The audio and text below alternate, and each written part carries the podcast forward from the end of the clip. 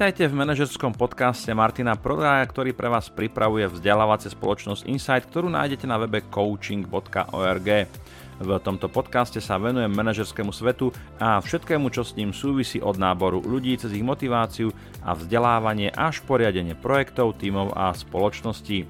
Každý diel by sa mal zmestiť niekde medzi 10 až 30 minút, to je taký čas, že jedna epizóda by vám mala vystačiť počas vašej cesty do práce. Červenou líniou tohto podcastu je myšlienka Alberta Einsteina. Aká? Raz sa ho pýtali, čo by definoval ako šialenstvo. Jeho odpoveď ako robenie rovnakých vecí s očakávaním rozdielného výsledku. A to je aj želaný výstup tohoto podcastu, aby ste robili veci trochu inak než doteraz. Lepšie. Vítajte ešte raz, e, moje meno je Martin Prodaj, som lektor a coach a dnes vás budem sprevádzať témou motivácia. Motivácia je skutočne veľmi oblúbená téma manažerov a dá sa povedať, že by nebolo jediného coachingu, tréningu alebo workshopu, ktorý som kedysi v minulosti robil, aby som sa s, tom, s touto témou jednoducho nestretol. Skutočne s obľubou hovorím, že motivácia to je niečo ako svetý grál. Všetci o ňom rozprávajú, snívajú o ňom, hľadajú ho, ale doteraz ho ešte nikto nikdy nikde nenašiel. Takže ako vlastne teda pracovať s motiváciou? Poďme sa nad tým spoločne zamyslieť, možno trošku nabrať nejakú inšpiráciu alebo zauvažovať e, nad tým, ako si s tou motiváciou E, ľudí poradiť. Dá sa s tým vôbec niečo robiť? Alebo je to skutočne len nejaká chiméra, ktorú manažery neustále e, prenasledujú, motivovaní sami rozličnými e, inšpiratívnymi článkami, podcastami alebo videopríspevkami, kde sa naozaj o motivácii zamestnancov hovorí. Ja tu mám zo pár takých myšlienok, ktoré by možno bolo dobré zvážiť alebo pracovať s nimi, keď manažer začína uvažovať nad motiváciou svojich vlastných zamestnancov. Predovšetkým si myslím, že je dôležité uvedomiť si, že motivácia nie je nejakou čarovnou ingredienciou, ktorú by sme mohli potajomky vhodiť do čaju alebo do kávy našich zamestnancov a že zrovna po tomto tajomnom akte sa nejakým zázračným spôsobom tá motivácia zmení. Nakoniec, čo je to vlastne motivácia? Keď manažeri rozprávajú o motivácii, tak častokrát za tým jedným jediným slovom sa skrýva niečo veľmi konkrétne. Hovoria, aby moji ľudia viacej pracovali, aby boli výkonnejší, aby boli efektívnejší, aby nám obchod išiel, aby zákazníci boli spokojní z ich prístupu. Čiže tá tajomná motivácia sa v druhom kroku rozkladá na nejaké konkrétne prvky, nejaké konkrétne aktivity, ktoré by manažer po svojich ľuďoch chcel. A to je v celku dobrá správa, pretože motivácia ako taká, keď s ňou ako manažeri chceme začať pracovať, tak nám to príde ako niečo abstraktné. Je to nejaká, nejaké strašidlo, nejaký bubák, e, ktorého nevieme úplne presne uchopiť a nevieme si s ním úplne presne poradiť. A to je práve na tomto komplikované, že možno niekedy stačí zamyslieť sa nad tým, že keď rozprávam o motivácii, ktorá sa má týkať svojich ľudí, že motivácia je niečo, čo by som chcel, aby ľudia možno mali, alebo vedeli, alebo robili, tak je dobré zamyslieť sa nad tým, že čo to konkrétne znamená. Ako to bude vyzerať, keď budú moji ľudia motivovaní? Je to taká tá klasická coachingová otázka na želanú budúcnosť. Čo budú moji ľudia robiť, ako to bude vyzerať, ako sa budú správať, ako budú výkony, ako tá výkonnosť bude vyzerať, keď budú motivovaní. A možno práve tým, že si zadefinujeme tieto parametre toho, že čo to pre nás konkrétne znamená, aby naši zamestnanci boli motivovaní, tak nás to potom privedie k tomu, že budeme vedieť možno pragmatickejšie alebo konkrétnejšie uchopiť. Pretože keď motivácia napríklad pre mňa ako pre manažera znamená, že moji ľudia chodia na čas, alebo e, majú povedzme prozákazníckú orientáciu, ktorá sa prejavuje tým, že príchodzie maily alebo telefonáty vybavujú do, do povedzme jednej hodiny, tak to už je veľmi konkrétny prejav správania a jednania, s ktorým sa dá pracovať. S motiváciou ako s abstraktným činiteľom, abstraktným elementom sa veľmi pracovať nedá. Aj keby ste sa toho človeka opýtali, že čo ťa motivuje e, a tak ďalej, tak mnoho ľudí na to nevie nevie jednoducho odpovedať. Takže prvá taká myšlienka, ktorá stojí za zmienku a za zváženie je, že čo sa vlastne pre nás skrýva za motiváciou. Druhá myšlienka, ktorú som si poznačil je, že keď sa budeme baviť o motivácii, tak, a to sa týka nielen motivácie, ale mnoho, mnoho ďalších iných vecí, komunikácie, zvládania konfliktov, stresu, keď chceme ako manažeri preniesť niečo naše alebo niečo od nás, z nás na našich zamestnancov. A to je tá kľúčová otázka, ktorú je dobré, aby si manažer položil. Čo motivuje mňa samého? Aké princípy, e, prvky, e, záležitosti, veci, aktivity v práci ma motivujú. A zase je to o tom, že motivácia pre každého z nás znamená niečo iné. Povedzme, pre mňa motivácia je to, že mám chuť robiť nejaké činnosti, nejaké aktivity. Áno. Uh, ja v uh, tejto situácii s obľubou dávam taký pekný príklad. Máte nejaké hobby? Chodíte možno na ryby, alebo na, turist, na turistiku, alebo športujete, uh, chodíte na huby, napríklad štrikujete doma, alebo háčkujete. Máte nejakého, väčšina ľudí má však Motivuje vás k tomu niekto? Stojí za vami nejaký váš šéf a dohliada na to, aby ste naozaj v to krásne, slnečné, sobotné ráno išli do toho lesa na tie huby? Stojí za vami nejaký bos, ktorý dohliada, aby ste stali ráno o štvrtej a išli na tie ryby? Nie. A teda čo je potom to, čo vás motivuje? No, motivácia je z latinského slova movare, hýbať sa, Takže čo vás hýbe, čo vás rozhýbava? Je to nejaký externý element? Je tam nejaký šéf, kvôli ktorému idete? Stavím sa, že pri väčšine koničkov, pri drvivej väčšine, proste tam nie je žiadny šéf. Odkiaľ tá motivácia potom vyviera? No z vás samotných? To, je, to je úplne automatické, to je jasné. Z vás samotných, pretože vám tá aktivita, tá činnosť prináša nejakú radosť, nejaký zážitok, nejakú, nejaké potešenie a tu nám potom začíname hovoriť o nejakej vnútornej motivácii a vonkajšej stimulácii. Je to rozdiel medzi vnútorným tým, čo mám v sebe, čo ma motivuje, ten môj vnútorný pohyb, tá, tá radosť, to potešenie, tá pasia, ktorú z tej aktivity mám a môže tu byť ale aj nejaký vonkajší stimul. Áno, nechce sa mi zrovna ísť, ale manželka by potrebovala doma mať prázdny vid, lebo chce poupratovať, tak povie, vieš čo, urobím ti super večeru, akúkoľvek bude chcieť, keď teraz odídeš na dve hodiny a pôjdeš s deckami do lesa. No? A to už je ale nejaký stimul. Povedal by som, že možno sa mi ani veľmi nechce, ale práve vďaka tomu stimulu, práve vďaka tomu, tomu stimulu jednoducho sa naštartujem a idem. Samozrejme, treba si uvedomiť, že z dlhodobého hľadiska tie stimuly, uh, stimuly to máte ako s drogami. Proste stále potrebujete vyššiu a vyššiu dávku. Už na budúci, keď sa to bude opakovať ten rovnaký stimul, tak na druhý, na tretí krát už ten istý stimul nebude fungovať alebo nemusí fungovať a ten dotyčný, ktorý stojí na strane toho spúšťača toho stimulu, bude musieť prísť s niečím iným.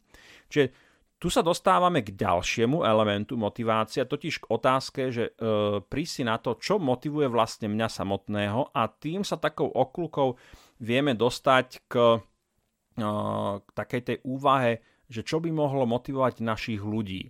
A, a to, čo by ich mohlo motivovať, by malo vychádzať z ich vnútorného presvedčenia, z ich radosti, z, nejaké, z nejakého potešenia a, takže, a toto je niekedy e, taká, povedzme, ťažká manažerská úloha prísť na to a zistiť, že čo vlastne tých ľudí motivuje. Čo je to to, čo im v tej práci robí radosť. Prečo vlastne ráno vstávajú z tej postele a idú do tej práce. Áno, každý z nás to robí asi kvôli peniazom, lebo musíme z niečoho žiť, ale je tam aj nejaký iný element, je tam aj nejaký iný motív, je tam nejaký zdroj, nejakej radosti, nejakého potešenia, niečo príjemného, čo v práci toho človeka posúva dopredu.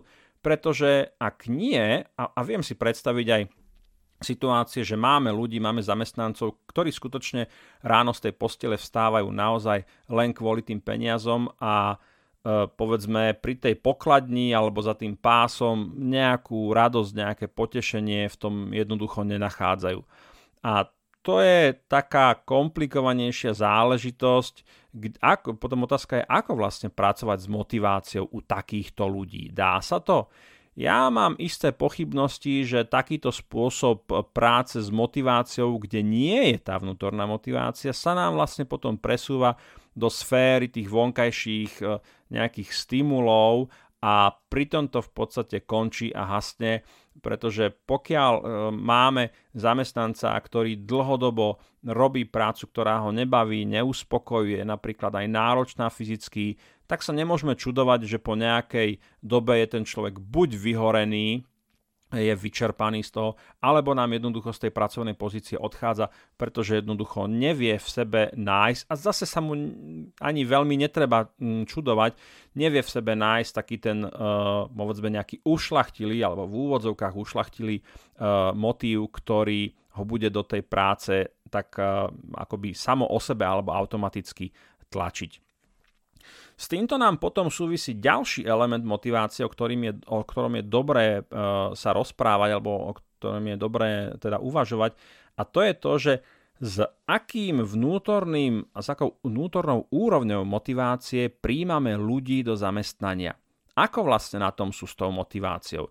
Keď ich príjmame, a na to by sme sa mali pozrieť ako manažer, ktorý hľadám tým, e, teda ľudí do svojho týmu, tak by som mal minimálne prehľad o tom, aký ľudí, akých ľudí vlastne chcem a s akými ľuďmi sa teda reálne stretávam a akých ľudí si reálne do toho týmu pustím. A môžem si ako manažer položiť otázku, aká je hladina alebo úroveň motivácie tohto človeka. Ja by som možno povedal, že máme takú tú štandardnú grid tabulku, ktorú možno poznáte z manažerských učebníc, kde si vieme relatívne rýchlo zdiagnostikovať zamestnanca podľa dvoch parametrov. Podľa toho, aké sú jeho znalosti, knowledge, to znamená, že či vie alebo nevie, a podľa úrovne motivácie, či chce alebo nechce. Môžete tam mať rozličné kombinácie, napríklad nevie a nechce. Hej. To je úplne najhorší možný profil zamestnanca, e, ktorý na tej práci nechce byť, nemá ani tie znalosti. Potom o, o, o úroveň vyššie alebo ďalej, o trošku lepšie je zamestnanec, ktorý povedzme, že vie, ale nechce. A to je taká veľmi častá tá situácia, že príjmame ľudí na pracovné pozície, ktorí e, majú nejaké know-how, majú knowledge, majú znalosti, ale napríklad sa im veľmi nechce. Áno, ten ich prístup, postoj k práci a to, toto práve zmeniť, s týmto pracovať je veľmi, veľmi náročné a častokrát je aj otázka, že či to je vôbec možné. To možno dávam do diskusie, skúste sa nad tým zamyslieť, či sa vám niekedy v minulosti podarilo zmeniť nejaký negatívny postoj alebo to hodnotové nastavenie voči práci ako také z toho negatívneho do toho pozitívneho. A ako ste to urobili, to by ma určite zaujímalo. No a potom tam máme ten ideál, ku ktorému by sme chce, e, všetci chceli smerovať, a totiž zamestnanca, ktorý vie, má knowledge, má znalosti a aj chce. A toto je taká, taký ten jackpot pre toho manažera, keď naozaj máte človeka, ktorý uh, má tie znalosti a aj chce, naozaj zaujíma sa o tú prácu, e, vidí v tom nejaký zmysel, vidí v tom nejaký prínos a s takým človekom je naozaj radosť pracovať. No ale je jasné, že sa nachádzame teda e, v situácii na trhu práce, ktorá nie je nejakým spôsobom veľmi optimistická a pozitívna a asi nás nejaká iná, nejaká rúžová budúcnosť nečaká, že práve skutočne hľadať týchto ľudí s tým dobrým postojom, s tou vnútornou motiváciou bude stále ťažšie a ťažšie. A teraz otázka je, a to je taká veľká dilema, s ktorou sa asi ako manažeri buď stretnete, alebo už ste sa stretli, alebo sa stretávate, že vzhľadom na tú zúfalú situáciu na trhu práce zobrať toho človeka, ktorý síce vie, ale viem, že jeho postoj k práci je teda Eh, jemne povedané laxný, alebo sa trápiť a nemať tú pozíciu obsadenú a čakať skutočne na tú hviezdu, na toho, na toho maníka, ktorý naozaj bude mať aj to know-how a bude mať aj tú motiváciu. Zase otázka, kľudne mi na ňu odpovedzte v komentároch, či sa vám to niekedy stalo a akým spôsobom ste to riešili a ako to dopadlo. Ak ste sa rozhodli pre jednu alternatívu, aký bol z toho výstup, ak ste sa rozhodli pre druhú alternatívu, aký z toho bol výstup a tak ďalej. No a posledná vec, ktorú mám, ktorú mám uvedenú v poznámkach, ktorá stojí za, za zmienku a ktorá je vlastne takou nadstavbou alebo takým posunutím. Určite všetci poznáte veľmi dobre známu maslovú pyramídu potrieb a, a tá je stále aktuálna, stále je, stále je platná. Tie, tie veci, o ktorých Maslov hovoril, e, skutočne platia. Ale čo by som chcel dať do pozornosti je, že e, Charles Duhigg v knihe, vo svojej poslednej knihe Chytrej, lepe, rýchlej sa odvoláva na prieskum motivácie v rozličných tímoch, v rozličných firiem, kde sa hľadali naozaj prvky, ktoré môžu motiváciu ovplyvňovať. A prišli s parametrami alebo s prvkami, ktoré nazval ako vonkajšie a vnútorné miesto kontroly. A vnútorné miesto kontroly je to postavenie alebo ten váš postoj voči svetu, ktorý hovorí o tom, že vy sami ste zodpovední za váš svet a ak sa vám niečo stane, či už dobre alebo zlé, tak viete, že to je o vás, že to ste vy za to zodpovední, že to není nejaký osud alebo vláda alebo kadečo iné, ale ste to vy. Toto je kľúčový poznávací prvok ľudí, z, e, ktorí majú vnútornú silnú motiváciu, pretože sami vedia, že jedine oni sú zodpovední za to, čo sa im deje a majú ten vnútorný drive. Nepotrebujú vonkajšie, vo väčšine prípadov nepotrebujú vonkajšie stimuly alebo nepotrebujú výrazné vonkajšie stimuly, aby podávali výborné pracovné výkony. Kdežto na druhú stranu, človečik, ktorý má tzv. vonkajšie miesto kontroly, tak vidí, respektíve činí zodpovedným celý svet za všetko, čo sa mu deje. Či už sú to jeho zlé vzťahy, jeho zlá finančná situácia a tak ďalej. Vždy sa nájde niekto, niečo, nejaký vonkajší prvok, ktorý je zodpovedný za to, že sa jemu chudákovi nedarí. A možno poznáte takých ľudí vo svojom okolí, ktorí sa práve vyznačujú e, týmto vonkajším miestom kontroly. Takéto dôležité poznanie z tejto paradigmy alebo z tejto hypotézy, z tejto teórie je to, že mali by ste si dávať velikánsky pozor na ľudí, ktorí sa, sa vyznačujú práve tým, že majú to vonkajšie miesto kontroly, pretože u nich bude veľmi ťažké, ak vôbec možné, dovolím si o tom pochybovať, naštartovať práve tú vnútornú motiváciu a celá ich výkonnosť môže byť potom, uh, môže byť potom viazaná na tie vonkajšie stimuly. A ak nemáte uh, možnosť alebo nemáte tých uh, stimulov veľmi veľa, povedzme máte obmedzený rozpočet, máte obmedzené možnosti nejakého kariérneho rastu, nemáte tomu človeku relatívne veľmi čo ponúknuť, a teda v princípe je odkázaný na tú svoju vnútornú motiváciu, tak je otázne, je otázkou, že či sa pustíte do takého kontraktu, či vstúpite do toho vzťahu. Tak, eh, priatelia, kolegovia, manažery, blížim sa k záveru eh, tohto prvého manažerského podcastu, kedy som sa venoval motivácii, Prešli sme, prešli sme situácie, kedy je dobre položiť si otázku, čo motivuje mňa samého, Prešli sme si e, paradigmu vie, chce, nevie a nechce. Prešli sme si vnútorné a vonkajšie e, miesto kontroly. Pokryli sme motiváciu možno takým trošku neúplne tým klasickým, štandardným spôsobom a ja verím, že ten, tento podcast vám možno uh, trošku poodchýlil také tie iné dvierka do toho sveta motivácie, iné dosť na to, aby ste možno aj nad vlastnou motiváciou alebo nad motiváciou svojich ľudí začali uvažovať trošku inak, pretože naozaj je to e, veľká téma a dôležitá téma, ktorá naozaj rozhoduje o tom, či sa budete vy dobre cítiť v spoločnosti motivovaných ľudí a či vám ten tým a tí zamestnanci jednoducho budú robiť tak, ako majú. Verím, že uvedená téma bola pre vás užitočná a zmysluplná a že vám minimálne nasadila nejakého chrobáka do hlavy. Inak ak máte nápad na tému, otázku alebo pripomienku, tak ich očakávame na našej stránke coaching.org. No a nezabudnite, že každú z diskutovaných tém vieme pre vás zabezpečiť formou školenia, workshopu, coachingu alebo e-learningového programu. Ak chcete vedieť viac, navštívte nás na našej stránke coaching.org. Majte sa dobre a nech sa vám vo vašom manažerskom svete darí.